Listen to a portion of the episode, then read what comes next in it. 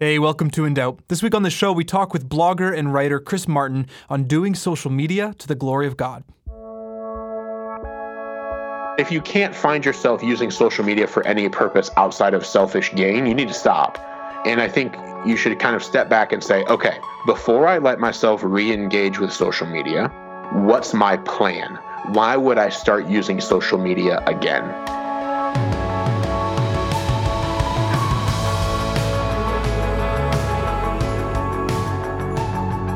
Hey, it's Isaac here. Hope you're all well. If you've been following us for a while, you'll know that this week, on Thursday, February 22nd, we're hosting our Let's Talk Marijuana event, asking the question what is the Christian perspective on marijuana? Tune into our Facebook page at 7 p.m. Pacific time to watch the live stream and check out indoubt.ca for more details.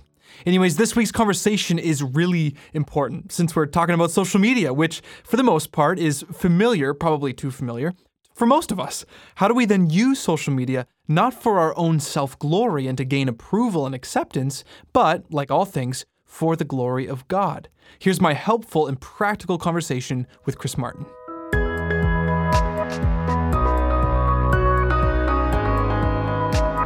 With me today is Chris Martin. Chris is an author development specialist at Lifeway Resources. He's a writer himself as well, and he also heads up Lifeway Social. So it's good to have you on the show today, Chris. Thanks so much for having me, Isaac. It's really fun to be on. Uh, firstly, tell us a bit about yourself. Who is uh, who is Chris Martin? Perhaps a short version also of your testimony. That'd be cool. Yeah, sure. So I'm originally from a town uh, called Fort Wayne, Indiana. It's in the extreme sort of northwest, northeast corner of Indiana. Um, and I grew up there. My wife also grew up there. We met in the eighth grade, became friends, and uh, had a great. Um, my my home was really great growing up. My parents were believers and and had me going to church from a young age. And I think you know to kind of to kind of uh, splice in my testimony as I just kind of tell about myself generally. Um, I, I think you know I prayed uh, I prayed the sinner's prayer when I was in about fourth grade. I remember the pastor of my church talking about what it meant to become a Christian, but I never I felt like there had to be this sort of step by step process, and it felt like he never really told us exactly what that was. And so I was I remember being very frustrated because I wanted to make sure I got it exactly right and didn't mess anything up. And so I always hesitated to become a Christian because I didn't know exactly what it meant. I usually kind of say, I prayed the sinner's prayer when I was in fourth grade. So if you tend to think that's a time of becoming a Christian, that might be what it means but i don't i don't think i really truly believe that jesus died for me then even though i said that prayer and maybe lived a christian life and went to church and all of those things. I i was a good kid because it, practically it just makes more sense to be a good kid. Yeah. you don't get grounded from hanging out with your friends when you're a good kid. You totally. don't get in trouble. Um, so i was a good kid kind of just out of a selfish practical sense.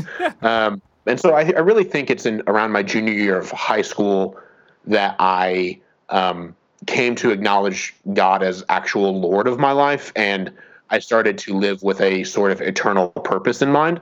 So I usually point to my junior year of high school as when I actually became a Christian and and started to let the Lord lead me um, rather than just kind of say, "Oh yeah, I want to believe this because I don't want to go to hell," kind of an idea. So.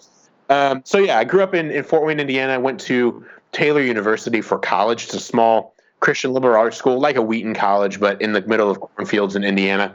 Um, both my wife and I went there. I got a degree in biblical literature there, and then um, was looking for a place to go to seminary. Was looking at a couple places kind of around Indiana, um, and was looking at uh, like uh, Trinity and Southern. And then a job came open at Lifeway Christian Resources, which I really didn't know a whole lot about, but I knew the guy who was hiring for it, Ed Stetzer. He needed a social media guy and I'd read his blog during college and followed him on social media and really liked what he had to say. So I applied and said I could I could live in Nashville and and do my seminary degree from like the Nashville distance learning campus for Southern or something like that. And so um, that was September of 2013, just a few months after my wife and I got married and graduated college. So in September 2013, I got the job at Lifeway. We moved down to Nashville, which neither one of us had been to Nashville before outside of when I came for my interview. So it was kind of scary. We were like seven and a half hours away from all of our family. And um, and so we've been in Nashville since 2013, and I've had a couple different jobs at Lifeway since then. And um, I, I blog personally at a site called millennialevangelical.com, and uh, and I coach authors, church leaders, Christian nonprofit leaders, on basically anyone who wants to use their social media platform to glorify God more than glorify themselves. I come alongside them and coach them. So sometimes that's authors because of my role at Lifeway.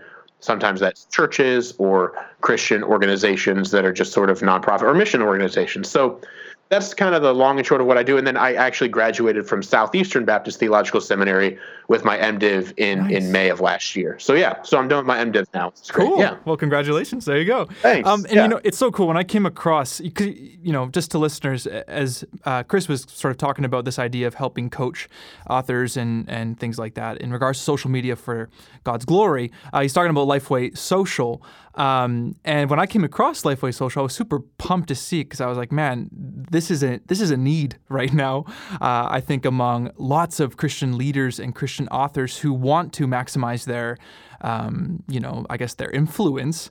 Uh, but there's a really fine line, which this this is kind of what we're talking about here. This is a fine line when we're talking about uh, your influence and popularity, and you know, gaining sort of this followership in a sense.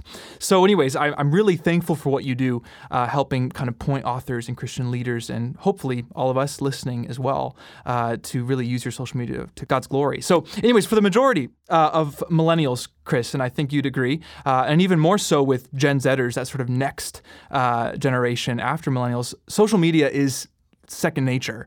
Um, not only is it just second nature, but there seems to be this this craving for it. There's this satisfaction with it. There's a feeling like they just can't live uh, without it. So the first question is pretty simple, I think. Why do you think so many millennials and uh, Generation Zers look to social media for this kind of fulfillment? Yeah, I think ultimately it's rooted in just the human need for approval uh, and human need for a desire to be liked by other people. Um, generations of people, Americans and non Americans throughout history, have had a desire to be approved by other people. Uh, that's taken many different manifestations over history, and you know, it, it, you could cite all kinds of ways that we seek approval from other people. I think in 21st century Western uh, civilization, whether it be United States, Canada, or anywhere else where social media is really present. Um, I think social media has become that way we seek to be approved by other people. So for millennials, you know, like I'm, I was born in 1990. I'm 27 years old. Um, I my dad worked at IBM growing up, which, if you're not familiar, is a big like computer right yep. computer company in the United States. And in the 1990s, were like the kings of the personal computer world. I mean, they most people had IBM computers, um, and so I grew like I had there was a computer in my home from the from as early as like you know earlier than most people even use computers today outside of like tablets and stuff. Right. I remember playing like Sesame Street hide and go seek games on a computer in like 1995. Oh, all your friends wanted to come over to your house probably. Exactly. yeah. yeah. And so so for a lot of millennials and now Gen Zers like we just grew up with this stuff. We're what Neil Prensky and his, I think, or Dan Dan Prensky says in a journal article from 2001. We're digital natives. Um, you know, we we you know, and some people have said, well, now Gen Zers are the true digital natives. I think they're maybe more like the mobile natives. Right. um, right. You know, we we're millennials are kind of digital natives in that we grew up with computers in our home. We grew up with the internet in our home, and that that you know, I just I just finished writing a book, and it's about to be released um, called Ministering to Millennials. And it, it's really about helping pastors and church leaders better understand, reach, and equip millennials for ministry. And the kind of hinge, really, the, the cornerstone of what makes millennials different from every other generation in, in American history that I have found is the internet. The prevalence of the internet is everything. Um, it's it's what distinguishes us from everyone else and makes us different from everyone else. It's what makes us think we can change the world. People in 19, you know, an American growing up in in Des Moines, Iowa in 1960 was generally going to grow up thinking like other people in their community. Um, they're going to think like people that they go to the grocery store with and go to church with, and they're largely going to look like people in their communities because most people back then weren't engaging. Most people in Des Moines, Iowa, weren't trading ideas with people in Brooklyn, New York in 1960. It just wasn't common. And so, but now, you know, I grew up getting on internet forums and playing video games with people from all over the world. And I was being exposed to Buddhist ideas and atheist ideas long before someone in 1960 was. And so I think, you know, your question's focusing specifically on why do we have this sort of craving for pleasure and satisfaction. I think really it, that is ultimately rooted in just the human desire to be liked. Instagram provides that in all kinds of ways. And, and so, so I think, you know, I think ultimately it goes back to that, but it provides a sort of dopamine hit, a sort of drug hit that when we see that red notification uh, signal on Instagram, Facebook, Twitter, or otherwise, when we see that that one or that five light up, and it's like, oh man, people are paying attention to me. Sometimes it's negative, sometimes it's positive. Regardless, people are acknowledging I exist, and that's a really powerful feeling. And um, and I think you know millennials and Gen, Gen Zers feel that, but I see a lot of people my parents' age be just as addicted to it too. Oh, totally. Yeah, I, I agree. Uh, two, two comments on what you were saying. Uh, first one, it's it's Gen Zers, Chris. Just want to let you right. know. Oh, just so okay. you know, right? right? We're up in Vancouver. Right. Uh, and the second part, uh, I'm just you know commenting on that fact of the you know the dopamine hits of the little red marks, and I think we can all agree that when we see that notification up in Facebook and you're so excited, and you click it, and it's just like a reminder to an event coming up, you're like, oh, right. dang, what is this? yeah. That's yeah. not what I was oh, hoping no. for. Yeah. Right. Anyway, right. so like I already said, the point of all this um, is that we want to we want to come to an understanding uh, to this kind of place where we can use our our Facebook, our Instagram, our Twitter accounts for uh, God's glory. And I think in some ways, even just that saying we want to do this for God's glory almost sounds a little bit ambiguous. Um, first of all, what do we kind of mean when we say we want to do something, anything to God's glory? Sure. So what I say, what I mean when I say it is, you know, it's really easy to build a sort of online platform. And first, before we go any further, I know that the, the word or the phrase "online platform" is like a dirty word or a dirty phrase to some people um, get over it. There is no better word to use. So it has to be the word that we use because uh, we could say online presence, we could say whatever you want. But building an online platform, I think, is a pretty neutral enterprise outside of our sin, which taints everything. Um, but I think building an online platform to the glory of God or for, like I sometimes say, for kingdom good, uh, really looks like this. Um, a lot of people build an online platform to promote themselves, whether that be promoting a book or promoting an event or promoting something else about themselves. It's all about getting attention, fame, fortune, or something like that. And at some points, you know, if you're an author or whatever, there are seasons in which you to do due diligence for your publisher, you need to promote a book or you need to do this or that. It's not bad to do that, but some people get on social media for the sole purpose of uh, of selfish acclaim, of acclaim, of, of attention that makes them feel good, look important, and get rich or something to that effect. Uh, I think that's problematic, and I've seen too much of that in Christian circles.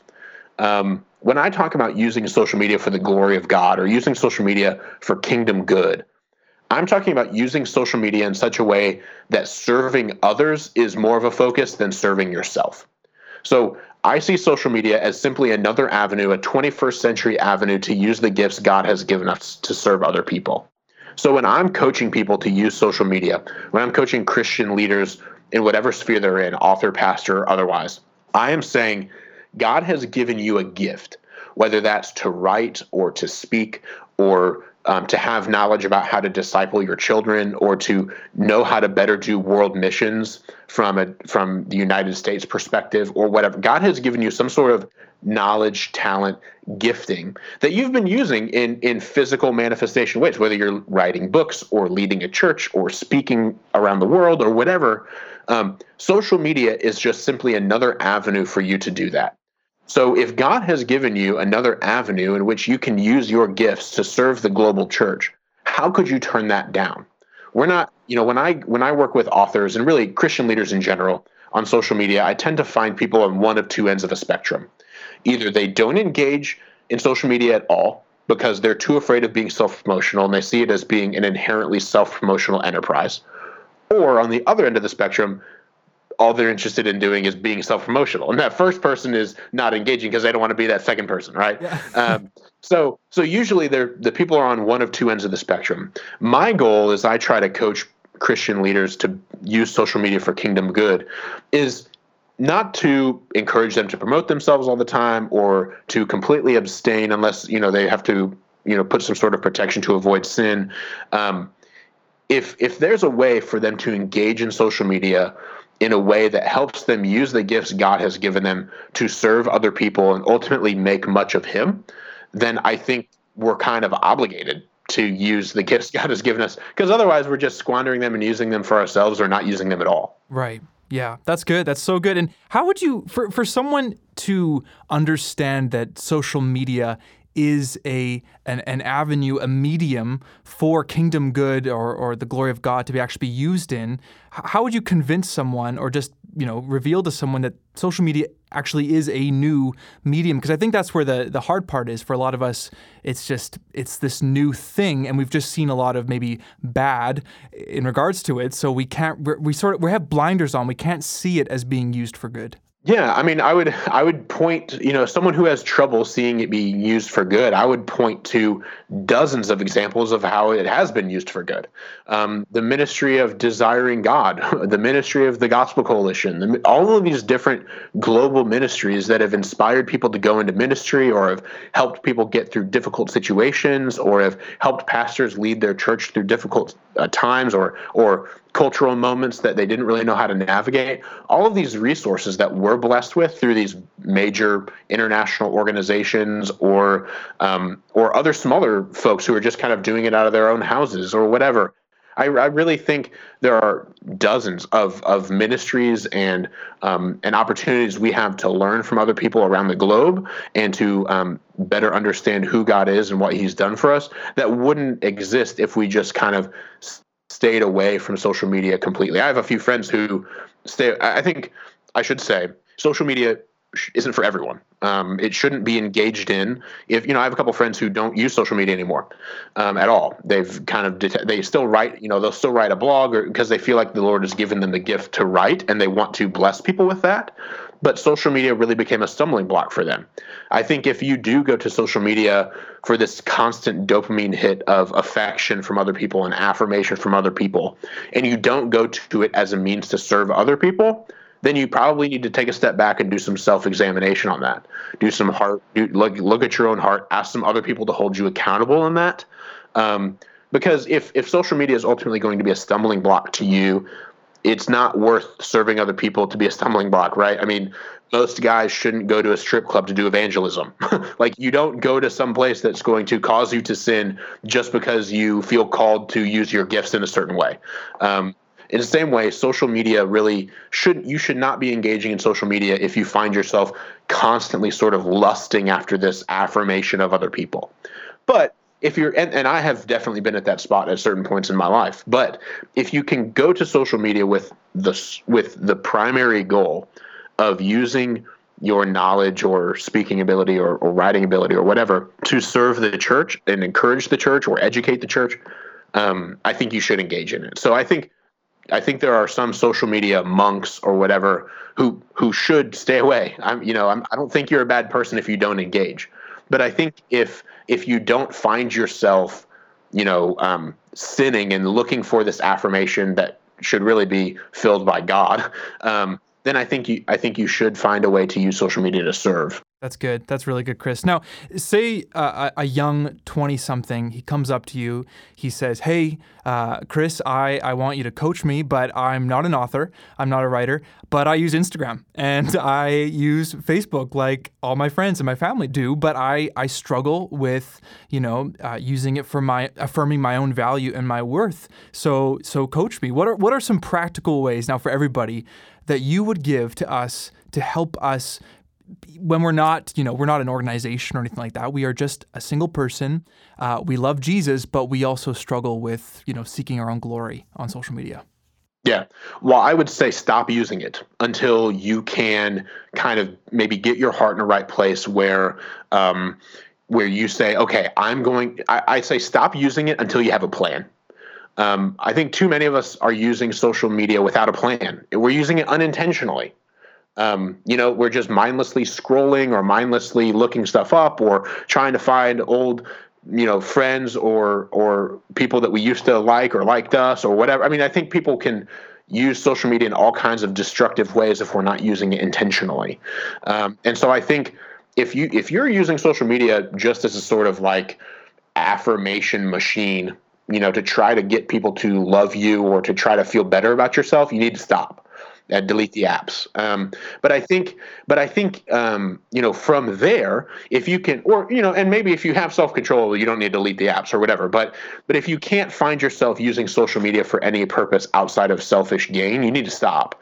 And I think you should kind of step back and say, okay, before I let myself re-engage with social media, what's my plan why why would i start using social media again so i've had some friends who have taken a long break from social media and have decided to come back. And they come back with a clear objective of why they're using social media. Sometimes they've, you know, completely started a new Twitter account because they're like, I use this Twitter account for selfish gain and I don't want any of the followers that I gained with what I was saying. So I'm going to open up this new thing and and start all over basically and sort of start with a fresh start. So like I think whatever it takes, take a step back, whether you completely get off or you um, or you just kind of you know say i'm only going to use it one day a week or whatever. Take a little bit of a break. Come up with a plan and say okay you know i have i have a lot you know uh, the lord's gifted me to um, to talk about student ministry. Let's say you know let's say you have some experience in student ministry and you say i want to use my social media presence for the kingdom of god by helping others do student ministry better so you decide I'm going to start a blog about how to do student ministry, and I'm going to reset up my Twitter account and only start you know start sharing content that helps people better do student ministry. I'm going to open up my facebook page my you know you set up whatever instagram whatever social media accounts you think are appropriate for the audience you're trying to serve and you say i'm going to start providing content that isn't about me isn't about how awesome I am or how cool my life is or how attractive I am or whatever it is, but I'm going to start creating content that's helping people do student ministry better. And that's the other thing too. When when I'm coaching people, the first question I ask, really, I'll kind of give you the I think of it like a Venn diagram. Okay. So, when you're building an online platform for the glory of God or for kingdom good, however you want to think about it, when you're trying to use social media to serve people, there are three questions you should be asking yourself. The first question is Who is my audience? That's really just kind of like a census demographic discussion. Are they male or female? Are they ages 13 to 23 or 23 to 33? You know, who who you know like what people would fill out on a census, you know, are they from these areas? Do they look like this? Do they talk like this? What are they typically interested in? Just kind of like a demographic understanding of who your audience is. That's the first question. The second question is what are the felt needs of that audience? So if you're creating content to help people with student ministry, if we keep that idea going, okay, so your audience is typically going to be, you know, maybe 25 to 45 year old student pastors, okay? So then the needs of that, the felt needs of that audience are going to be understanding how to connect with people who are half my age, um, understanding how to preach better, understanding how to lead community groups, not really feeling adequate for being in a pastoral, you know, all of these felt needs that a student pastor has. List those out, you know. Hmm. Third circle is how has the Lord gifted me? What has the Lord gifted me with? You know, sometimes, you know, there might be two columns in that in that list. There might be he's gifted me to speak but not really to write, and he's gifted me with the knowledge of how student ministry works well. So then maybe what you're doing is you decide to create a YouTube channel instead of a blog because you're not really a good writer, but you're a good speaker and you're good in front of camera. And so you create a YouTube channel on how to do student ministry better with the focus on reaching 25 to 45 year old student pastors who have this set of needs. If you think about it, of those two of those three circles are others focused, not self focused. It's who am I trying to serve and what are their needs? Only one of those circles is focused on who I am and how the Lord has gifted me, which ultimately isn't even about me. It's about how the Lord has gifted me. Yeah. The Lord gives those gifts to use to serve others, not to just use for ourselves. And so I think when you're building an online platform, when you're trying to use social media to serve other people, whether you look at that as a platform or not, um, if you're having trouble with constantly seeking affirmation, take a step back. And then when you re engage, if you decide to re engage, say, okay, who am I trying to serve? what are their needs how has the lord gifted me and how can i use this social media platform to be intentional about serving those people instead of serving myself That's so good, Chris. Thank you so much for that. And I, as, as you're saying that, I, I'm just thinking culture tells us to start an Instagram account or Facebook account because you're supposed to, and that's right. what you have to do. But you're saying start an Instagram account to serve the world right. for God's glory, which is a huge perspective change uh, right. in regards to what and. And I, I mean, I should be clear too. You know, I'm talking about when you're trying, when you have a message, when you have a gift you're trying to use. I don't think it's wrong to have an Instagram account just to keep up with friends or to share goofy like I have an Instagram account and I just share pictures of my dog all the time. like, you know, but I don't I I don't have a problem, you know, I don't delete the app from my phone because I don't judge my self-worth based on if picture of my dog gets 15 likes or not. You know, like um Not even a little bit. No, no, no, no, no. It's okay. I, I know my dog is cute. If you can't figure that out, that's your own problem. um, so I, I, don't think it's wrong to use social media for connecting with friends and things like that. You know, I, but I think if, if you're finding self worth in it, there's a serious heart issue that you should probably get worked out by taking a break from social media, then continuing to mindlessly engage in it. That's awesome. Uh, thank you so much, Chris, for your wisdom and time today. I really do appreciate it. If you're interested, by the way, if you're listening, uh, in Lifeway Social, which I mean, Chris just sort of gave us a peek into some of the stuff that he does, helping ask questions uh, and think through the ways that you use social media. Uh, maybe you do have a message and you want further help and you really enjoyed what Chris had to say. Check out Lifeway Social. And even if you don't want to get actual formal coaching, uh, they have blogs there that use free resources for you to take. So definitely go there. LifewaySocial.com. Uh, you can check that out. And also, uh, Chris mentioned about this new book that's coming out sometime this year, you said, Chris? Yeah, yeah, should okay. be coming out in the next couple of months. I don't have the exact date, but yeah, sure. ministering to millennials is what it's called. That's awesome. I know that for some of you, that's going to be very interesting. Uh, so we'll keep updated on that as well. But anyways, thank you so much, Chris. Hope to have you back on the show again soon. Yeah, thanks. It was good talking to you. That was Chris Martin. And you can find out more by clicking the links on our episode page. Also, Chris has that book coming out this year called Ministering to Millennials, which sounds awesome. So if that interests you, be sure to follow Chris on Twitter, which you can find him at Chris Martin17.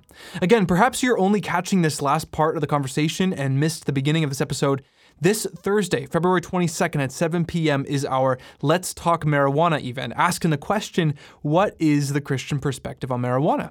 You can head to our Facebook page at 7 p.m. Pacific time on that day, Thursday, February 22nd, to watch for our live stream post or attend the event in person in Surrey, BC. It's free. Uh, you can go to indoubt.ca to find more details. If InDoubt is a ministry you'd like to support financially, which would be awesome, just follow the simple instructions by clicking the donate button and then the I listen to InDoubt option at indoubt.ca if you live in Canada or indoubt.com if you live in the States. Connect with us online this week by heading to Facebook, Twitter, and Instagram, finding us on there. Let us know your thoughts about today's conversation. Well, I'm Isaac, and we'll see you next week as we have another important conversation on an issue of life and faith.